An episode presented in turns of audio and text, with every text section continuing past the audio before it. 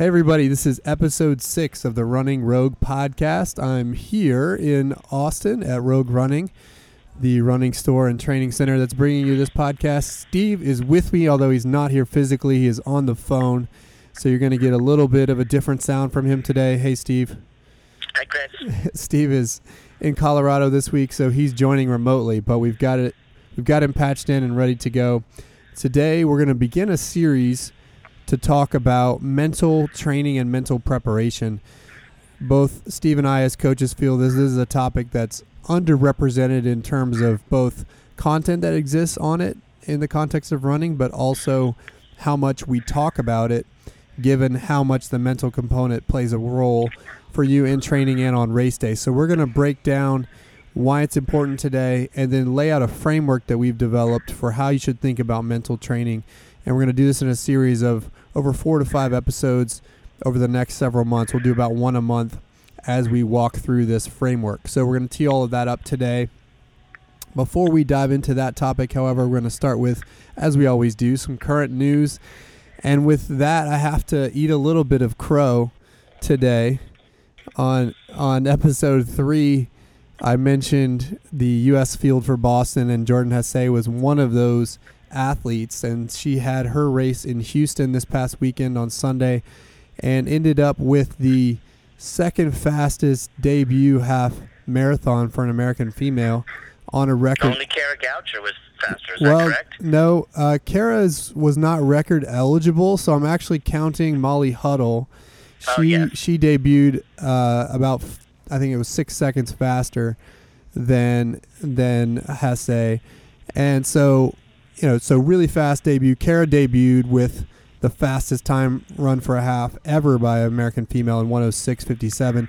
Hers isn't record record eligible because it was on a point to point downhill course at the Great North Run. But if you look at this result from Hasay, she she ran a 108.40, which is only a minute and six seconds slower than the U.S. half record, which Deena Kastor holds on a record eligible course. And she did it on a day that was really muggy, really warm and humid, definitely not ideal. And this puts her now as the sixth fast, fastest American female ever for the distance. She's up there with the likes of Kara Goucher, Deena Kastor, as I mentioned, Molly Huddle, Shalane Flanagan, and the great Joan Benoit Samuelson. So here she is, and and I think she proved that she might actually have what it takes for these longer distances, in spite of the doubts I expressed in episode three. What did yeah, you think of this performance? Heady, it's pretty, it's pretty heady uh, customers that she's in there with. You know, you know, she's never done anything to this level in her career. You know, she was the darling at the 2008 Olympic trials, where she, as a high school senior um, or junior, I believe, was being yelled at by the crowd to come to Oregon and come to Oregon. And uh, while she had an amazing collegiate career and even had a pretty solid post collegiate career in making a world championship team in the 10,000, th- this is no one expected her to be at the level that she is right now.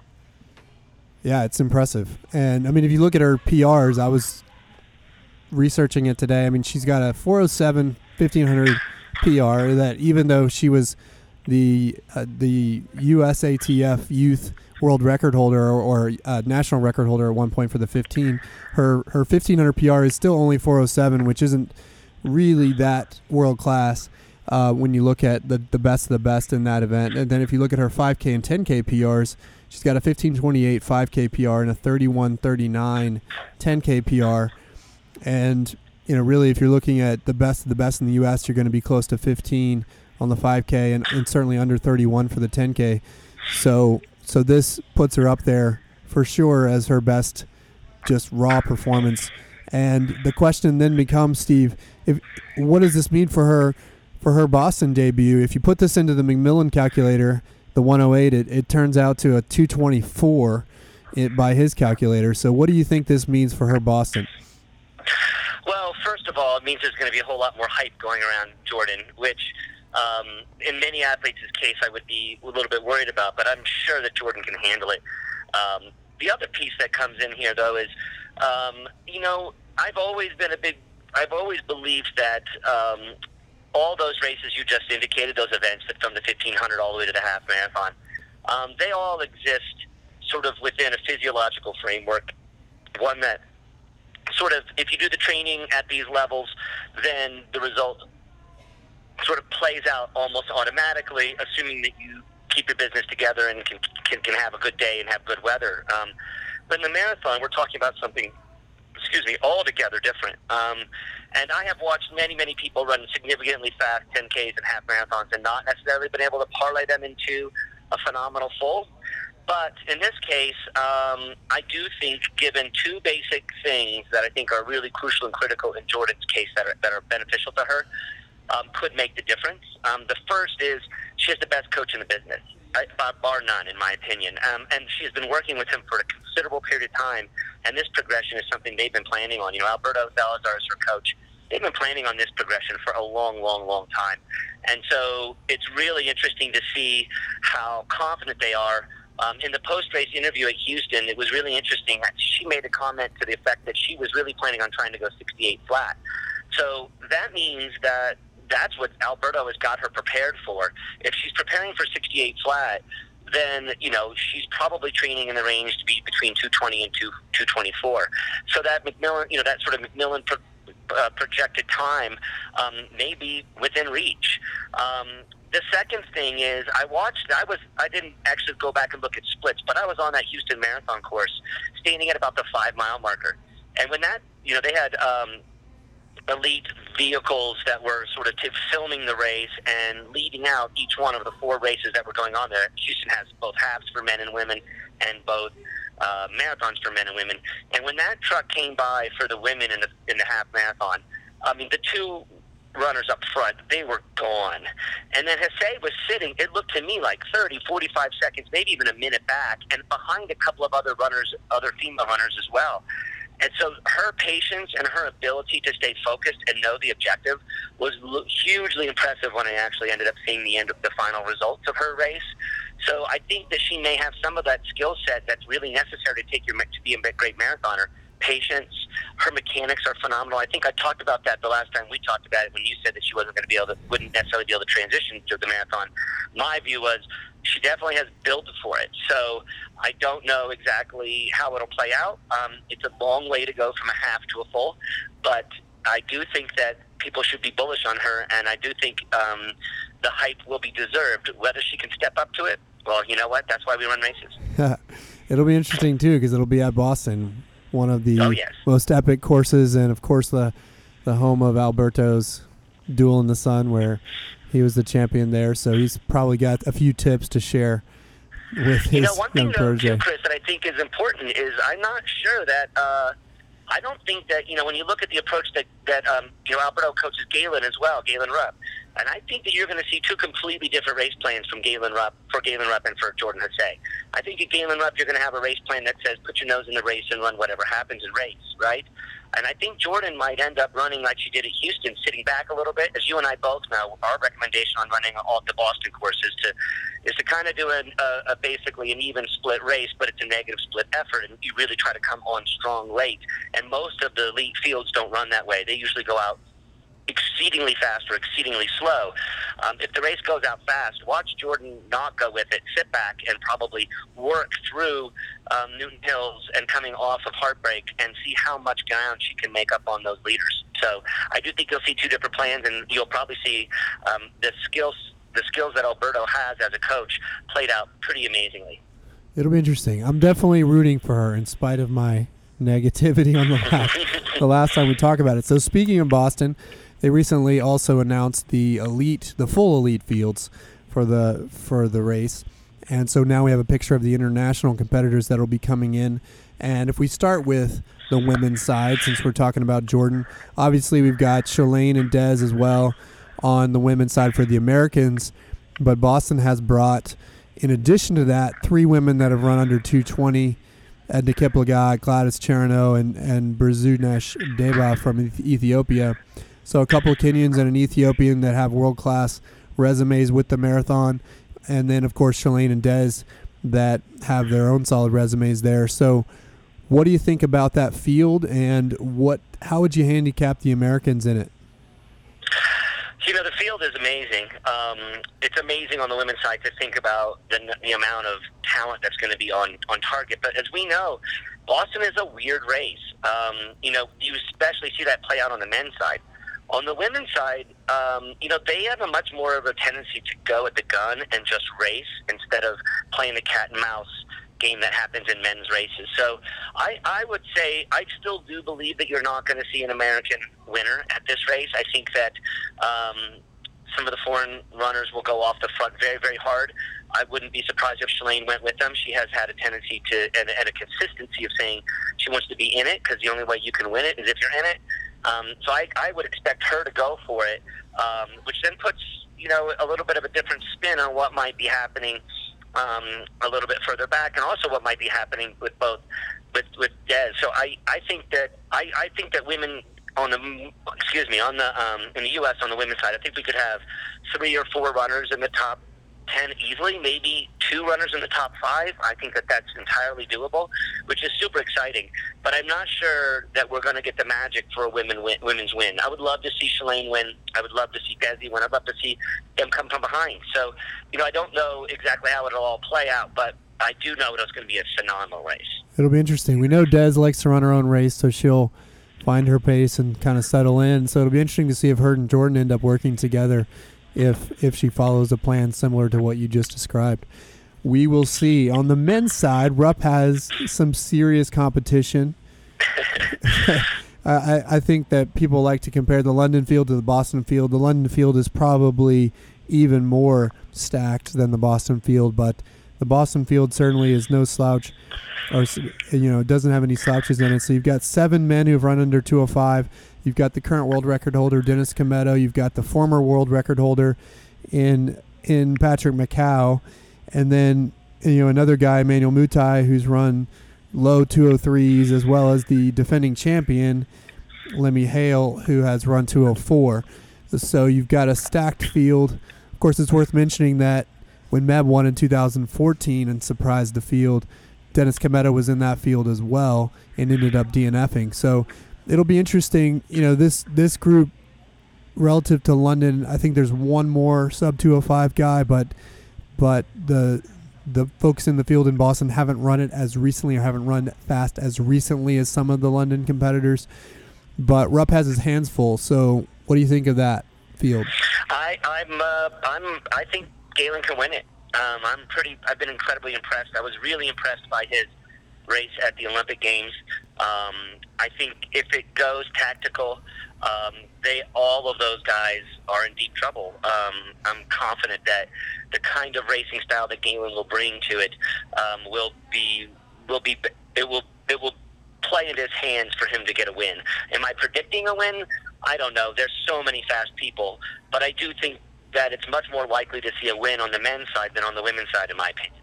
Um, you know, it, it, it's he's not going to he's not going to drop out. He's going to bring it no matter what happens, and uh, I think you know it should play out to be an interesting race. Um, it's also interesting that uh, Kenenisa Bekele was going to run try to make a big push at Dubai tomorrow. I think for a world record. So we'll see. That sort of changes the, the outlook on what was happening out at uh, at London too. So again, you know, within a very short period of time, I think those two races are London and Boston are like a week apart or a week and a half apart. Some of the best marathoners in the world are going to be telling it, and we're going to see two epic, amazing races. It's, it's super exciting. It'll so. be good. Plus, two very different races. London is usually paced and is a fast barn burner from the gun. Boston is the race where, as you say, usually the men start slow and then finish strong as they get into Newton Hills and beyond. So the tactics will be interesting in Boston for sure. And I think that, as you say, that's why Rupp has a chance because most of those guys that have run 203, 204 have done so in paced races where they can just sit back and turn their mind off.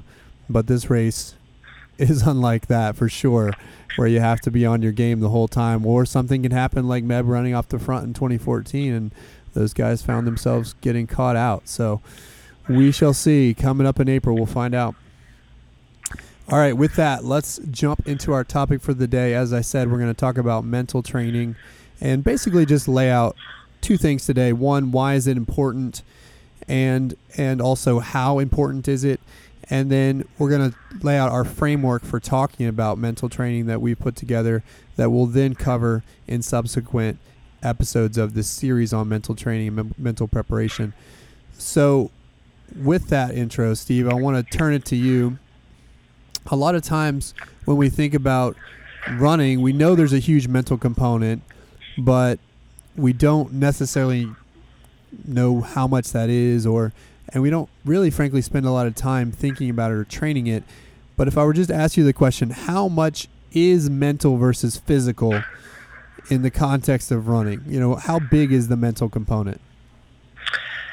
You know, we, we've all heard the adage that racing is 90% mental and 10% physical.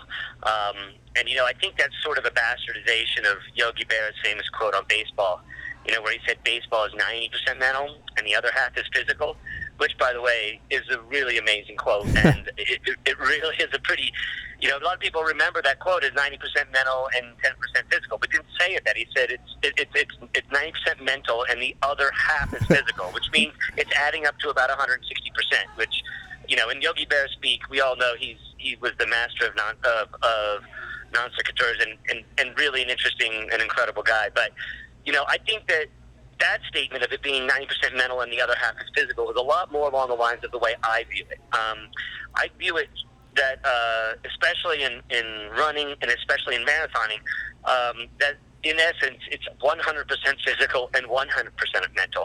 You know, of course, I added another 40% to Yogi's uh, quote, but, uh, you know, it's a little bit philosophical stating it that way, and it's obviously not accurate in the strict terms. But whenever we're using percentages, it's always a little bit of a of a of a of a getting people's attention thing in the first place. You know, kind of let's stay with that kind of original adage that it that it all comes down that's come down to us over the years. Because I mean, if it's realistic, that is ninety percent mental and 10% physical, then I think we've got to completely rethink the way that we train for races. Um, I think this is a really important point that people don't pay attention to. Um, we need to put more and more in time and attention preparing for the mental aspects of what's going to be happening to our bodies on the course. And most of our training, the way that we line training up, we're spending time working on specific paces, on distances run, on distances run in this energy zone or in this uh, exercise physiological space, and not really talking at all about what is going on between our ears in training.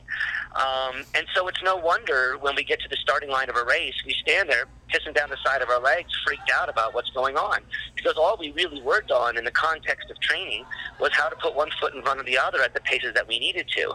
And we didn't look at what's actually going on between our ears and, and what's happening to us before the race, during the race, and then even after the race. So, you know, if we all spend if we all spend nearly 10% of our preparation for racing if we switched that and turned it where we started to spend you know an, at least as much time working on our mental framework as we did on our physical framework i think we'd end up end up having great great results. Um, you know it, it's it's an important thing to recognize that our preparation you I, I like to say in training frequently that what will the race require? And when I talk about that, I've almost always talked about it from the context of what will the race require of you physically. Um, and that's what all my athletes hear from me. Um, but, you know, I now know, and I've known for years, but I'm beginning to get feel much, much more strongly that we also need to know what the race requires from us mentally. Yeah, it's interesting, especially when you think about it in the context of examples. You know, this past weekend, as we mentioned, was the Houston Marathon. It was a particularly warm day started out about 68 degrees and 95% humidity with headwinds in the last six miles. So there was nothing ideal about the conditions. And when you have that kind of adversity, you often see what people are made of mentally. And, you know, I remember one of our athletes that I had the privilege of running about a mile with in the last three miles of the race, Kristen Tucker, she, you know, had an amazing day. And when I saw her, at that point in the race. I, I think I probably could have swung my fist, you know, in front of her in front of her nose, and she wouldn't have seen it. You know, it was no, like she she she was in a different place. She was so dialed in, so focused on what she had to do to get through the suffering that she was in, which was clearly intense, um, that you know she would not be denied, and you know it was interesting because I I was talking to some people today on our run about that, and people were commenting on Kristen and saying, "Man, you know she's really strong mentally. I wish I could be that strong mentally."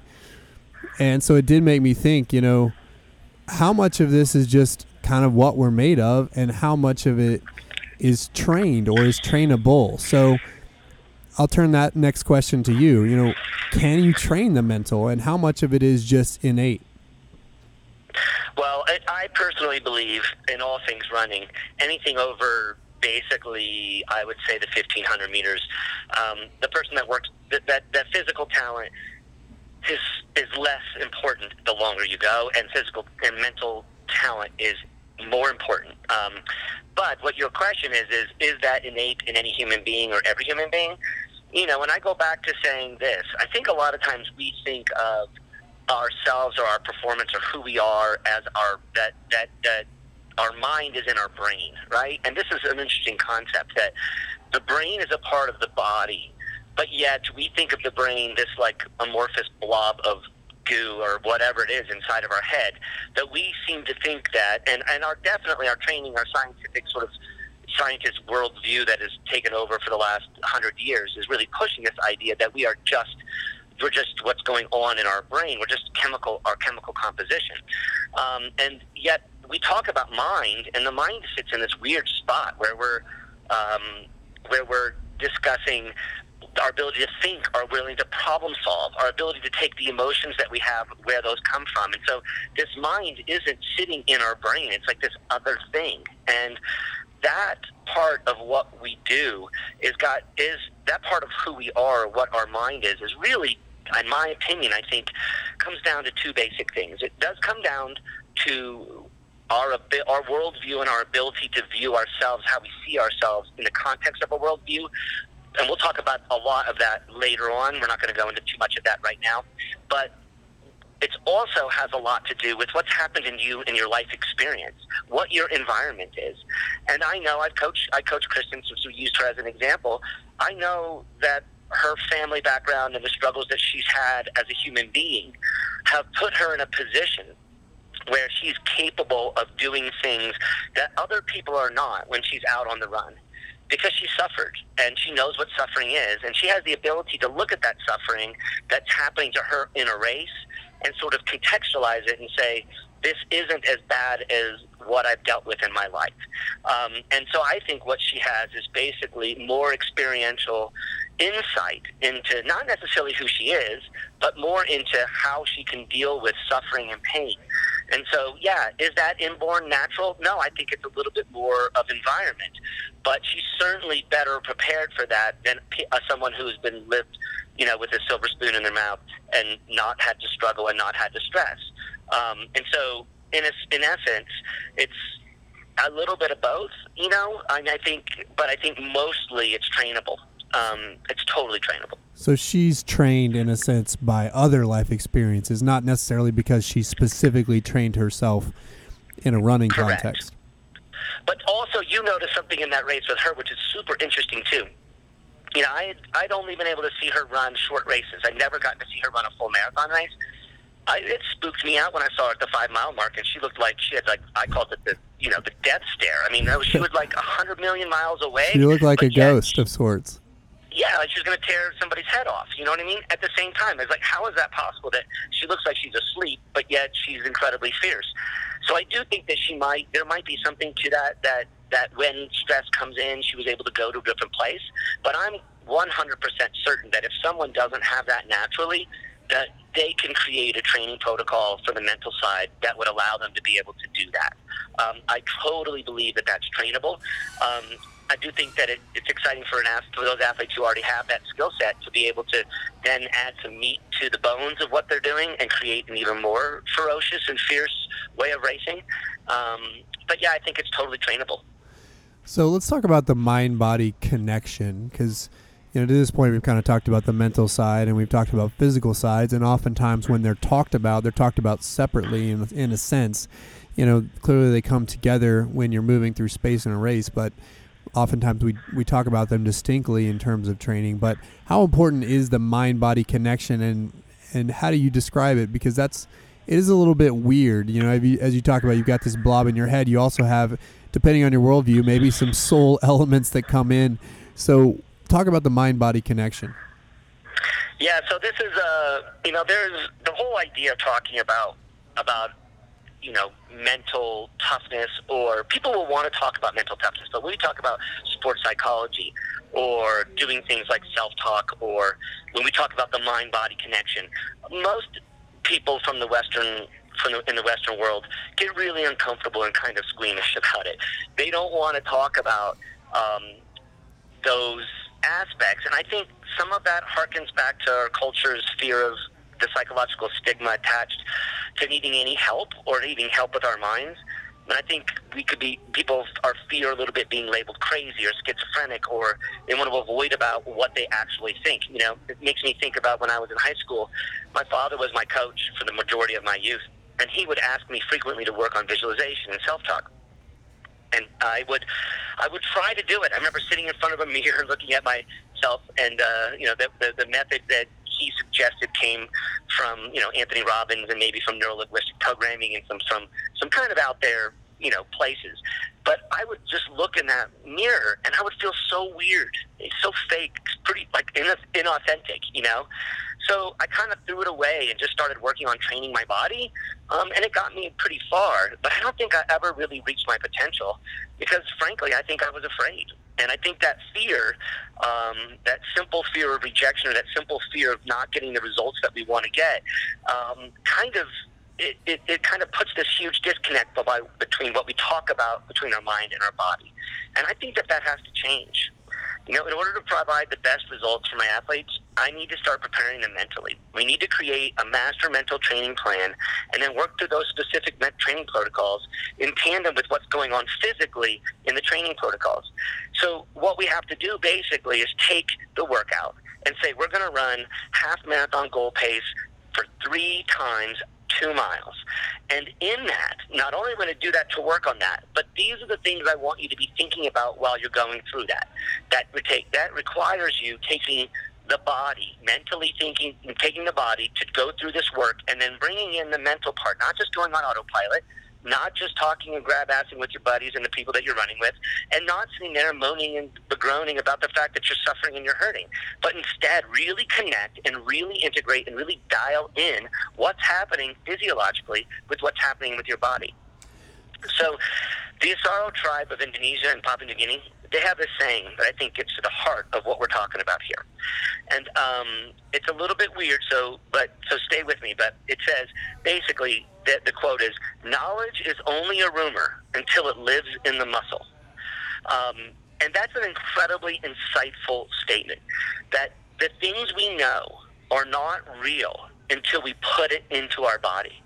Um, and we as a our Western culture does not spend a lot of time talking about that, but I think we all sort of, if you think through the things that you've been able to accomplish over time, if they have a physiological component, you can usually go back and realize you had to process that information, that knowledge, through the context of your body in order to get what you wanted.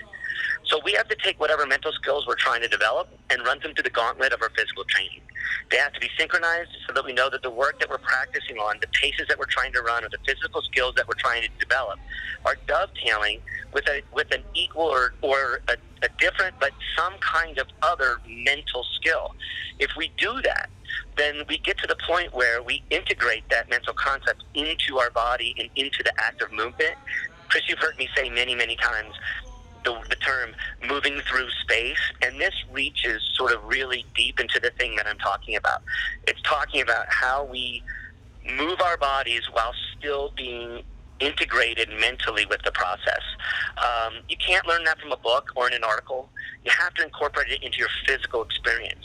And you know, it goes back to that that I, my argument that the best approach is sort of seeing your race, even seeing your training as 100% mental and 100% physical. You know, carrying that forward a little bit, it's interesting. Matt Fitzgerald, who's a running author that talks in some of his books about training principles and all, but also has a book on on the mental side of running and training for all athletes called "How Bad Do You Want?" called "How Bad Do You Want It?"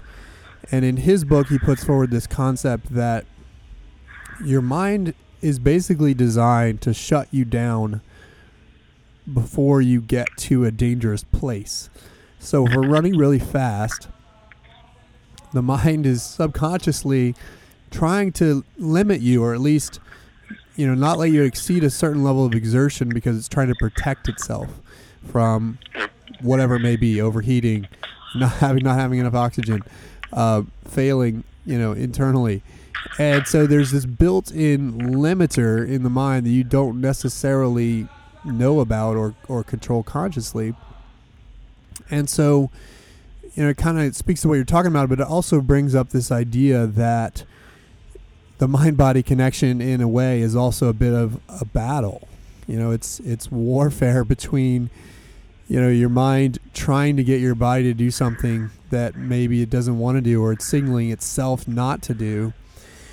So talk about that analogy in this context as as this you know this mind body connection as as a battle or as warfare Cool. So first, I want to go back to your comment about um, uh, basically what what Tim Noakes called in the '90s the central governor theory, which is what um, you you alluded to in um, the book. What's his name's book? I just forgot. Matt Fitzgerald. Yeah, Matt Fitzgerald is that central governor theory is what he's espousing, um, and ultimately, I I don't personally agree with the idea of a central governor, or if there is a central governor, I don't think it's some sort of, you know, godlike, uh, absolute hard edge where someone will stop. I think that that is, as we talked about earlier, I think it's trainable. That while we do have a tendency, and our brain has a tendency to sort of want to shut us down and turn us off when we reach a certain level of suffering, I also think that we can absolutely go through. We need another model that says that central governor theory isn't necessarily the one that is, but some kind of statement that says we understand that our bodies will shut down, but we can transcend it. Um, and that's what I think mental training is all about. It's all about sort of getting yourself to a point where you transcend um, the specific suffering base that you're in and then use your mind to push through that manage the, the, the each instance where your body wants to shut down, both mentally where you want to shut down because some of it's fear, right? Some of it's physical, what you want to break, you want to shut down because your body just can't take it anymore. And very rarely do we see runners run themselves into um, a hole where they can't get out of.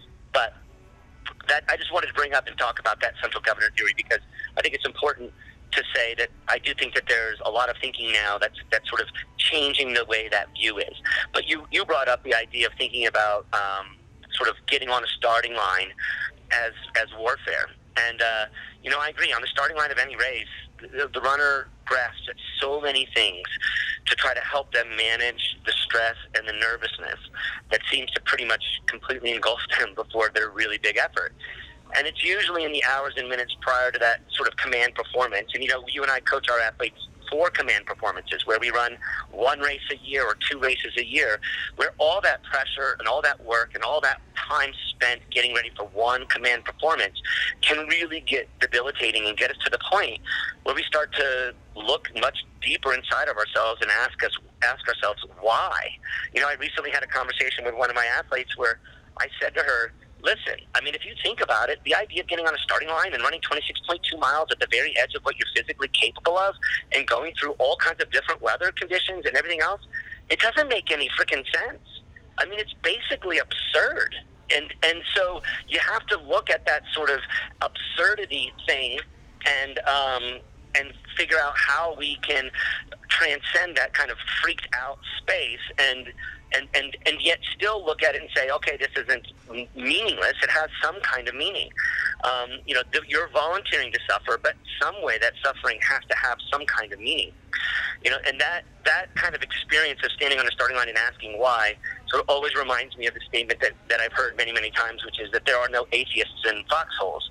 You know, and uh, it, it's, it, there's a tendency to, in times of extreme stress or fear, um, you know, and, and that's a war analogy, and such as war, people start to look for and start to try to find a higher, higher power, or they start to kind of look at any kind of meaning that they can pull out of the situations that they find themselves in.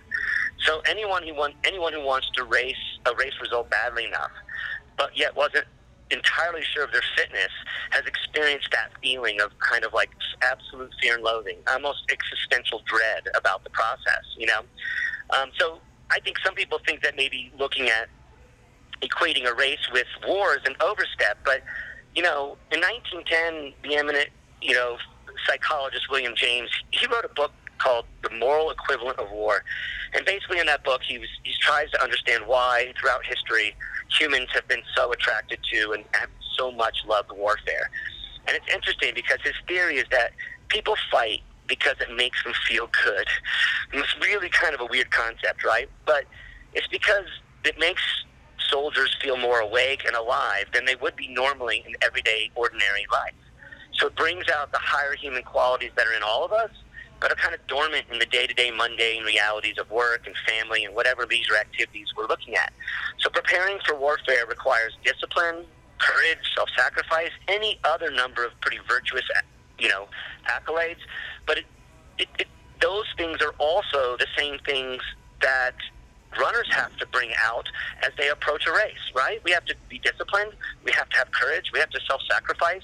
So is it really that much of a stretch to say that what's going on in racing is what goes on in war? I'm not trying to, to, to basically state, say that they are equivalent. What I will say is what what what um, William James said is that they might be moral equivalents, and so we're looking for reasons to push ourselves, to stretch ourselves beyond what we're capable of, and to go into a place of fear because it makes us feel more alive. It makes us feel more, more like we're living uh, an inspired and, and and scary sort of existence. Um, you know, and anytime you talk to athletes uh, before after races, they almost always tell you that they learn so much more about themselves through the process of suffering. And, you know, you and I both know that marathoning is especially true in this area. You know, it's especially true in, in, in the marathon. I mean, it's why we do it, right? This week I was MLK Day on Monday. I shared this quote with the athletes I coach, and he said, The ultimate measure of a man is not where he stands in moments of comfort and convenience, but where he stands at times of challenge and controversy. And obviously, what he was doing pales in comparison to what we do training as runners. But a lot of the reason why people do these events and push themselves like they do is because they want to find out what they're made of. they they want to see what happens when they put themselves on the limit and you know see how they respond. And so, you know, I think that that's all the elements you're talking about, and, and it is a a battle of swords, at least metaphorically, between your mind and your body. It's a battle between you and the road. It's a battle between you and potentially competitors next to you and where they finish versus you. So there's a lots of sort of head-to-head elements that go along with that analogy. Now, as we go but into, Chris, but go then ahead. also, but then let's go back to our original, my original point, which is the sort of old adage that says it's ninety percent mental and ten percent physical. So we're talking about all these things, but yet we're still basically throwing it up to the to the gods to determine whether or not we have success or not. We're not actually creating a training plan that allows us to to have that success that we're talking about. We value the lessons that we're going to learn from winning or losing, right? Of succeeding or failing. But yet, we're not preparing ourselves for the things that are actually going to happen in a race. I find it incredibly interesting that we'll talk about these high, you know, sort of virtuous ideals, but yet not ever do the nuts and bolts day to day work that is required. You know, it's, it's it's amazing to me that it's not been a part of every single program from kids in high school, junior high, high school, and involved in every program bit of programming that they do if they're in sports because it plays such a critical and crucial role, and we need a plan. Yep, we do, and so we're going to talk about it, and you know, along the analogy that we're we're going to use sort of a, a warrior analogy to walk through this, and as I said, we'll just talk through the framework today, and we'll come back and drill down into each one of these elements over a series of podcasts. But as we talk about this, we we've put put together basically five major elements that go into mental preparation and mental training. The first one is the battle plan. Sort of, if you're going to be a warrior in this concept of running, then you have to know what your objectives are. and put a plan together to begin attacking those. So as we talk about that high level sort of perspective on this, uh, you know, in the, in the battle plan or the big picture, how do you break that down, Steve?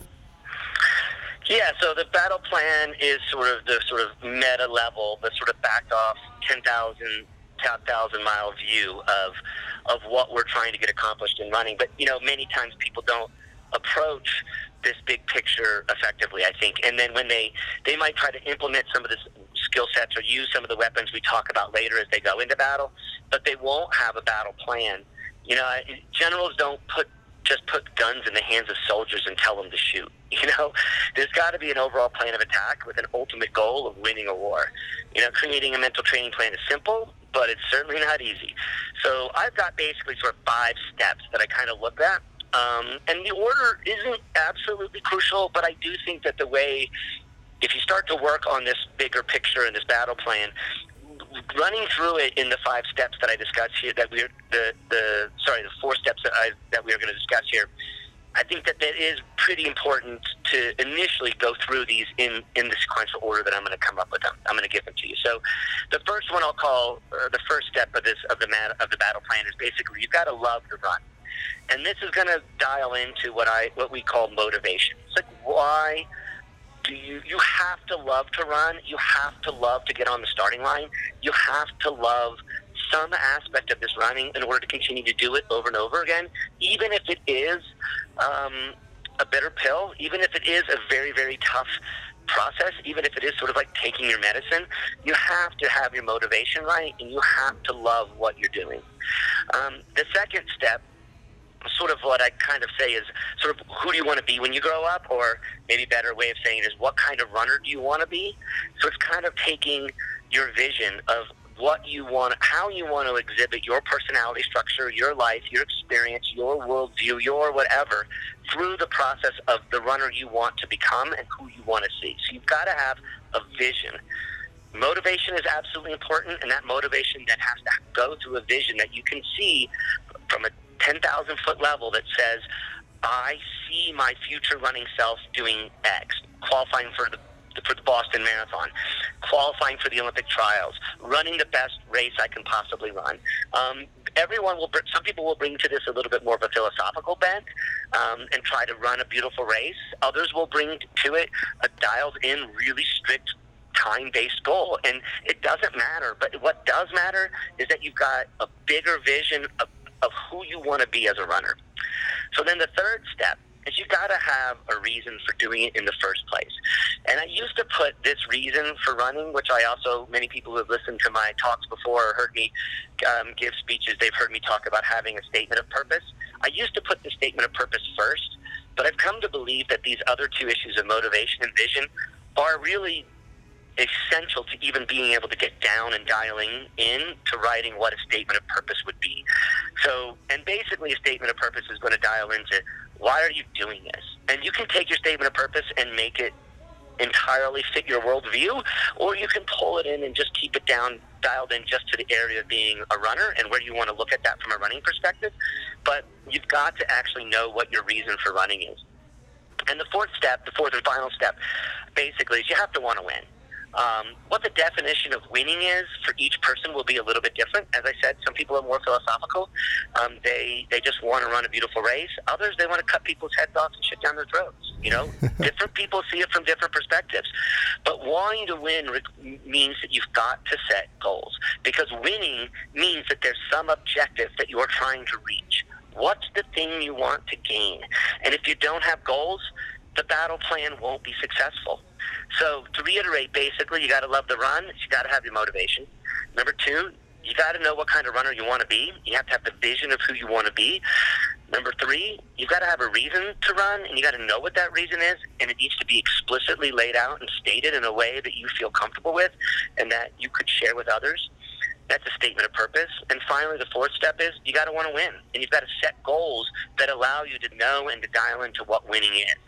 And so, what we'll do over the coming um, weeks as we uh, re- come back to these this sort of creating a mental training plan and getting um, more and more dialed into these topics, we'll talk about this big picture and the battle plan in much, much more detail.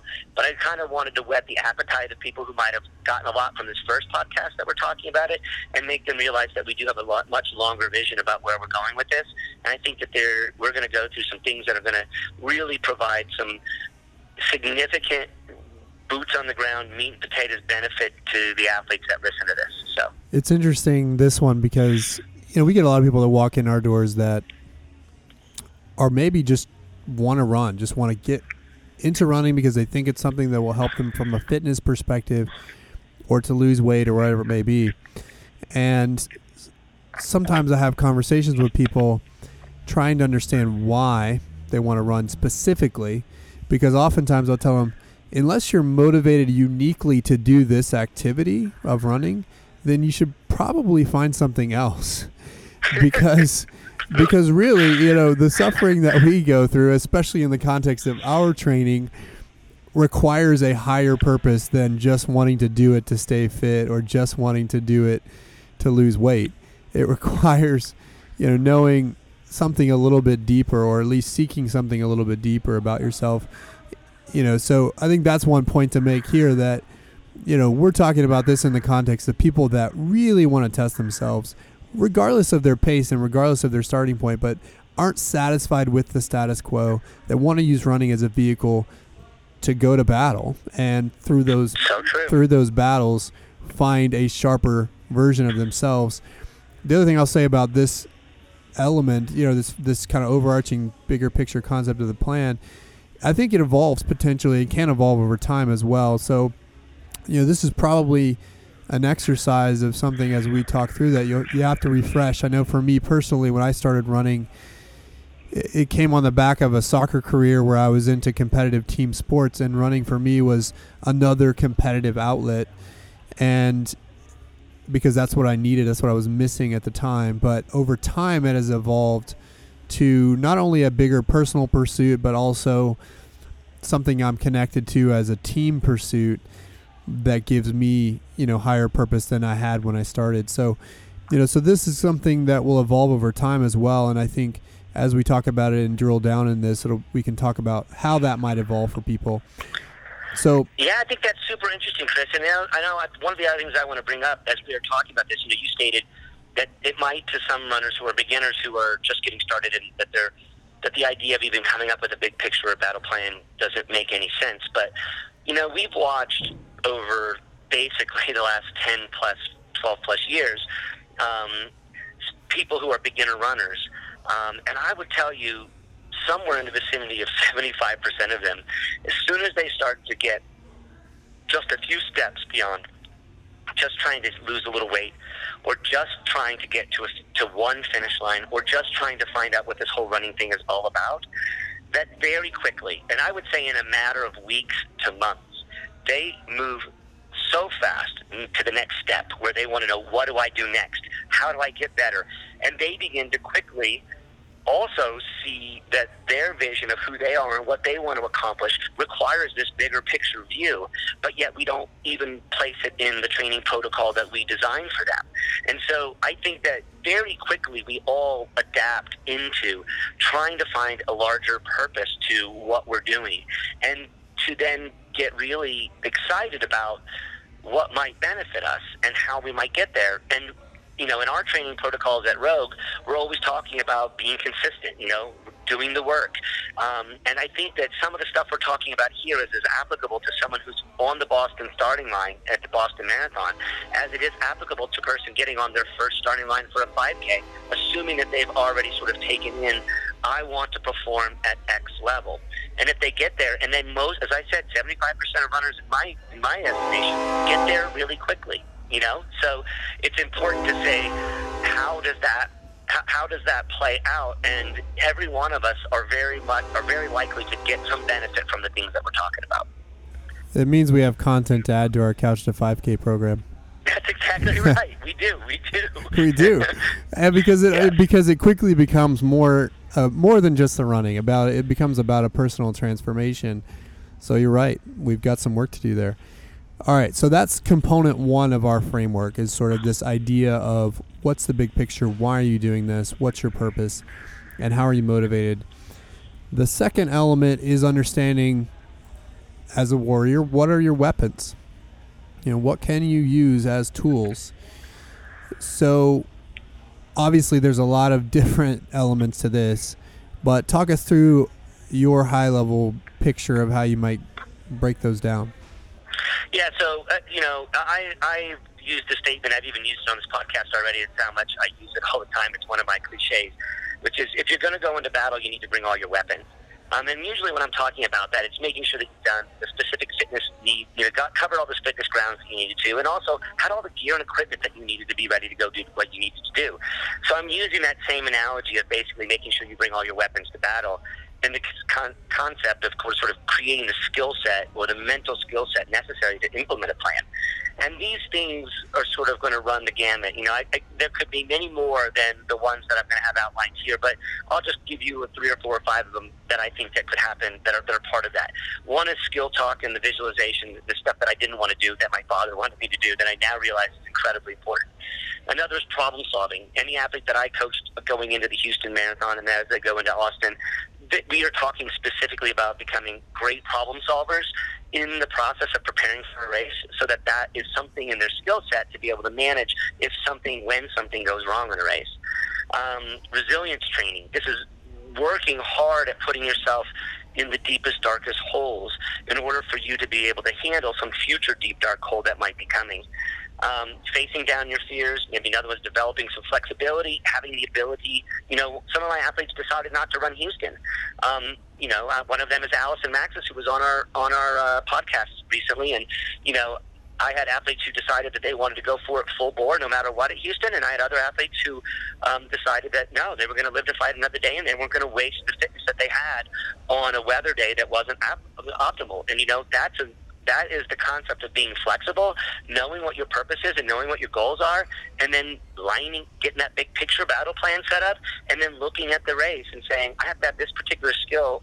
I, I need to be flexible about thinking about this. So, you know, others might be concentration, and ha- others might be habits. I mean, there's so many different things that we could talk about.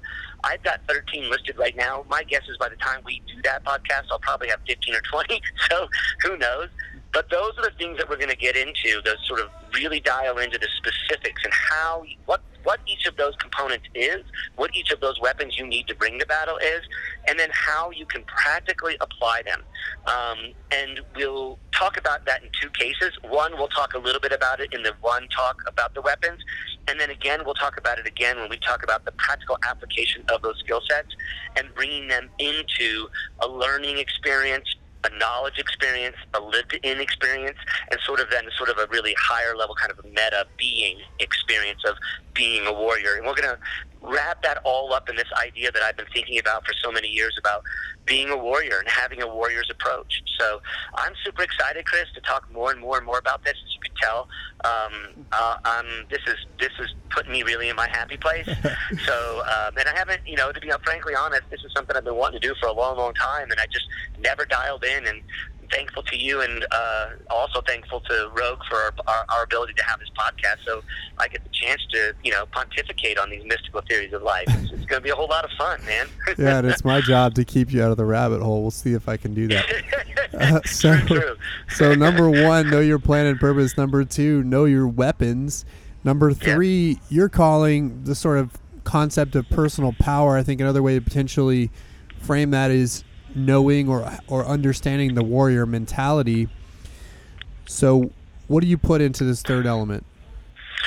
So I'm hugely influenced by a, a lot of people who hear this will think I'm absolutely off on a, off my rocker, but I've been really hugely influenced by a guy named Carlos Castaneda.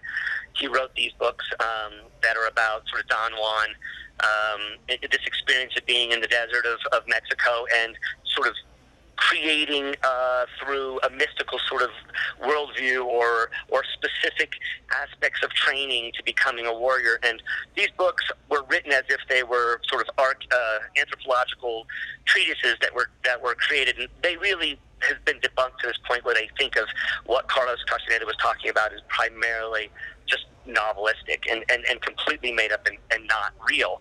But I will tell you, whether it's real or it's not, the concepts that they, that he goes through in the books that he has, and I, I'm, he's got eight to ten books that are on this topic, and the topic is about becoming a warrior.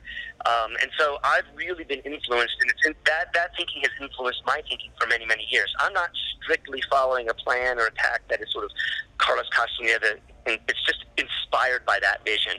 Um, Carmen and Ricardo Troncoso, who are two of you know the coaches at Rogue, and they're hugely influential on me over in my developing as a coach and as an athlete. And I was introduced to the Carlos books from them by them, and um, they talk that those books talk about personal power and, and developing personal power.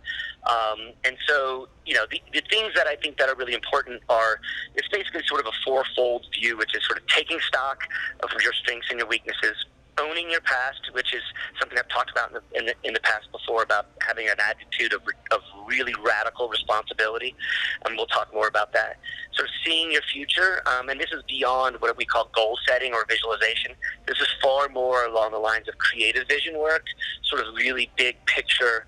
Um, aspects of that, and then finally, sort of what I what I'll call living presence, which is sort of realizing that there is no future and that there really is no has really been no past. We are constantly in a state of becoming in this present moment, and so you know these ideas um, are a little bit mystical and they're definitely out there. But I'm excited about trying to share a little bit more about what personal power is and how that applies to becoming a warrior. Um, you know, it's sort of we'll also then go through the next the next category, which is sort of those practical applications, um, as we talked about a little bit then before, and um, it, it, it'll be it'll be fun to to see and unpack these um, in, in in a podcast form and see if they resonate with people. Yeah. So the third thing, this idea of personal power and kind of having that warrior mentality, it, is, as you said, more mystical and in some ways scary because it requires a lot of reflection and and really knowing yourself. And so I think we're going to challenge people in the context of this thir- this third element. And then we go to the fourth, which is about becoming a warrior and the practical application of the three other elements, which is your you know your plan, your your weapons, and your mentality. So, becoming a warrior, what are the practical components? So this is taking all those those those first two points of having your weapons and then having the personal power to be able to use those weapons and actually applying it practically as a skill set.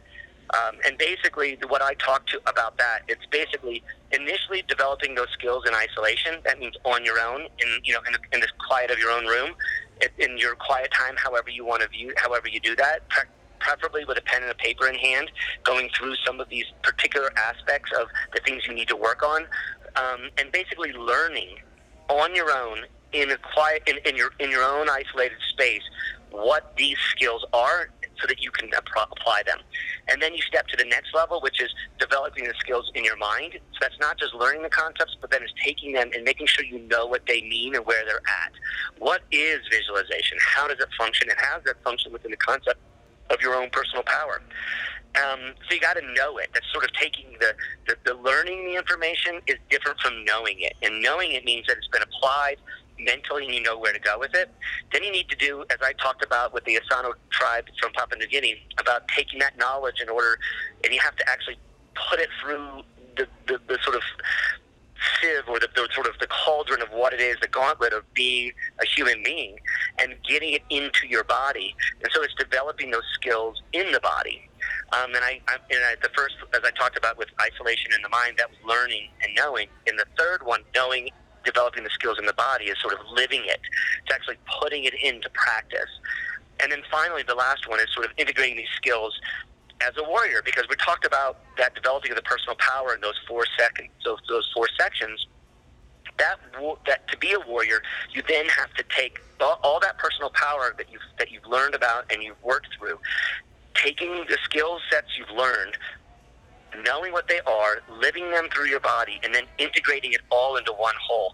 And that is where the magic happens. Is it easy? heck no. Um, but I do think if we follow these practical application processes, that they'll be at least simpler than people might have thought. Plus, we'll give you practical ways to kind of incorporate all of these thinking thoughts and, and concepts into workouts, into race settings, so that you can practice and, and try to put some of this stuff to work for you. So that's the fourth thing the practical elements of just becoming a warrior in practice. The last thing we're going to talk about is collaboration with your your team, with your other warriors and your squadron leader, your coach, so that you can use those resources around you and the people and souls and other minds around you to develop these skills and help you and help you develop it, it, develop them inside of you you know as iron sharpens iron. Uh, so we'll get into that in the in the last bit which you know those elements we often forget about too. I think oftentimes we think of running as a solo sport as this solo pursuit and especially the mental element as a solo pursuit because we're the only ones that can be in our own head. But that's really not true. We've got coaches we've got teammates that can push us and press us in these areas. So how do we think about this in the context of collaborating on the mental training? You know, I think you know one way to really look at it is sort of where we start with this, which is sort of integrating these mental skills within the concept of the periodization program that a coach sets out. So that means basically taking um, the exact in the workout that we're doing. Um, in a group setting, we're also asking every one of those people in that group setting to take that mental skill and work on it in this one particular place, as I talked earlier, maybe about running half marathon goal pace and what that feels like and what mental approaches we want to look at it.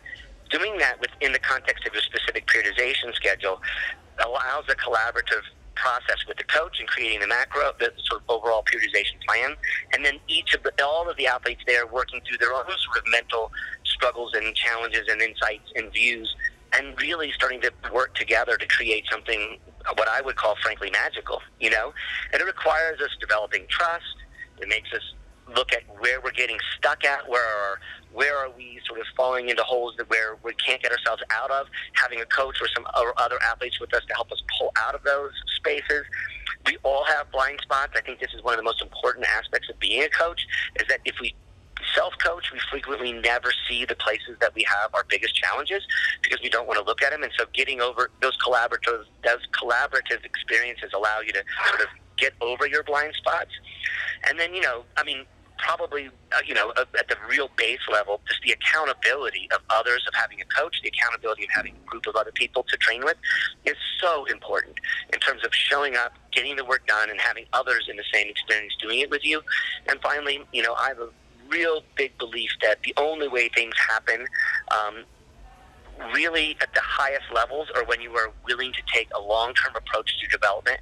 I tell athletes that join our team road group all the time if not willing to look at their training from an 18-month perspective that they should try to join another group because there's, I'm going to be constantly thinking 18 months ahead of where my athletes are to make sure that they've got the physical physical periodization and the physical work done, but it also means that we have to do that from the standpoint of, of the mental game and having this long term developmental approach of not trying to fix it all before one marathon or one race, but allowing each one of those races to sort of inform and re contextualize the effort that we're going to be doing in future races and what our training is going to be in the context of the collaboration we're having with coaches and athletes. So, you know, this last point just sort of puts a, a bow on it all and says, okay, we're not doing all this in isolation.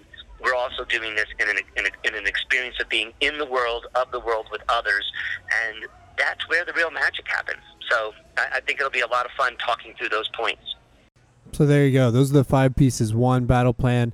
Two, what are your weapons? Three, how do you build a warrior mentality and, and understand this concept of personal power? Three, how do you apply it practically to become a warrior? And then uh, sorry, four, how do you probably practically become a warrior? And then five, how do you do this in the context of a team with a coach and, and teammates potentially by your side? So that's your one hour infomercial on our mental training series, which will will publish more information about that when the next one's coming, but it'll be about a month out, and we'll walk through those five elements over the course of three or four more episodes. And so with that entree, um, you know, we thought we'd give a little bit of a dessert as we close, and we often close with a training tip. And so today we're going to close with a training tip that has an element of mental preparation in it. And this week we have a big race in Austin, the 3M Half Marathon. So I've got runners in my group that are preparing for it. And I talk about this idea a lot in training that fast running is relaxed running, or relaxed running is fast running. If you look at a sprinter running 100 meters and you watch their face, you'll see their cheeks bouncing up and down effortlessly because they've taken all the tension out of their bodies and they're putting all of their energy, all of their their their sort of motion into the power of their legs to move them forward. So they're not using any extra stress, any extra tension on any other body part. And most of the time, in the context of running, we think I have to push, I have to fight, I have to be tense to run faster. But really, it's the opposite. Fast running is relaxed running, or relaxed running is fast running. And that takes practice both in a training context and in a racing context. And so I laid out some tips for my athletes about practically how do you think about relaxed running or what are some ways to tactically apply that in your own running. I'll share mine and then you can add on to it, Steve. One is as you go in a workout or in a race, developing a bit of a mental checklist. For me, I go head to toe and and basically think through, you know, the over the course of 30 seconds to a minute each body part and make sure that it's relaxed and not holding tension. So I'll start with my head, with my cheeks and my lips and and my jaw, making sure that those are relaxed and not holding any tension. Sometimes a simple smile will will get you to uh, to release some of that. So start with the head, then I'll work down to the shoulders, make sure that they're not tense up near my neck. They're sort of resting comfortably in their place. Making sure then that my arms and hands are flowing freely at, at my side and not uh, holding any tension in my fists. A lot of people end up clenching their fists, which is just taking energy away. And then I'll work down to my legs and feet. And I think that's the hardest part to, part to grasp is how do you relax your legs or at least let them flow freely in the context of running because we think of them as tense entities in that in that movement. But you really can if you focus on it and meditate on it get them to relax and at least move effortlessly. The analogy I use in this context is if you're throwing a ball then if you if you try to throw a ball with your arm as hard as you can if you try to put a lot of effort into it then oftentimes it doesn't go as far as when you just kind of release it and freewheel it and just let it fly. And so it's the same, I think, in the context, uh, in that context with your legs. So that's that's one tactic I use with or tell people to use. The second is is to try to find a meditative state with your running. I've been known to close my eyes in a race on a long straightaway and then just focus on the rhythm of my breathing to try to meditate on the moment and not you know not carry any stress in my mind. In fact, my you know my marathon PR uh, was sort of prototypical prototypical of this advice. I came out early in that race, and you saw me I think at mile four, and I looked terrible. But um, you know, I, I, just came into that race because of a lot of reasons. There was a lot of chaos. I just, you know switched races overnight and um, brought a lot of tension into the race, and so it took me about eight miles to get relaxed. But the only way I did it was doing this idea of closing my eyes, breathing, focusing on the rhythm, and just trying to find a smooth, relaxed rhythm, almost meditating in motion. So that's the second thing I would say. And the third, as I mentioned on the first, is that sometimes just a simple smile or looking around and enjoying the moment can take some of that tension away and help you relax. Whether you're in a race or maybe you're just in a workout looking at the sunset or the trees that you're, you know, you're running through, so those are three tactical things, but really practice relaxation in the context of your of your running. And if you do that correctly, you'll find that you can get to places that maybe you couldn't get before. Thoughts, Steve? Yeah, so I, I agree with you 100%. I mean, I, there's nothing to add except just to maybe add one little piece that I remember from my training when I was in college. Um, my coach, Dan Huntsman, who passed away recently, um, used to say something that I still use with my athletes. And many times I think that when they hear it from me, they're like, what in the heck are you talking about? But it's called, I, he used to say all the time, find a rhythm, make it rhythm running. Find the rhythm in your running, make it rhythm running. And I think something about getting that rhythm. You talked about it in breathing, but I also think of it in just the turnover of their legs. As you said, sometimes it's more difficult to find in those feet and the legs how to relax them. getting into a steady rhythmic turnover that you feel like is strong and powerful is such an important part of the process, and you have to practice that. That's something that just doesn't come without with you know out of out of out of out of by nature, out of the pure blue sky. So that's the only other piece I would add is to start working on when you do closes and runs and workouts. Maybe when you're doing in the middle of a hard long run, you might you might think about finding that rhythm and getting in a rhythm and what does that feel like? Because I think that can help greatly in getting into the physical part of what being in a relaxed rhythm is to add to the three different points you just made about what relaxation can be both in, in the mental space. So great stuff, Chris. That's yeah. I, I, love that. That's awesome. Some people call it flow. I think in the yeah. context of uh, yeah. of other exactly. of other uh, pursuits. So there you go. That's your dessert today. As I said, we teed up this mental concept of, of mental training, and we'll cover that in, in a future in future podcasts in a series format. More to come on that. Thank you for joining us. This is episode six, as always, of the Running Rogue podcast. You can check us out on our website at roguerunning.com. You can follow us on Facebook at forward slash rogue running or Instagram and Twitter at rogue running. Do find a, find out more about us, and if you want to come train with us, check it out on our website. We are here and eager to talk. Also, feel free to share comments or questions on our podcast post. We love to get feedback especially as we walk through this series. So, thank you all for joining us. We will see you next time.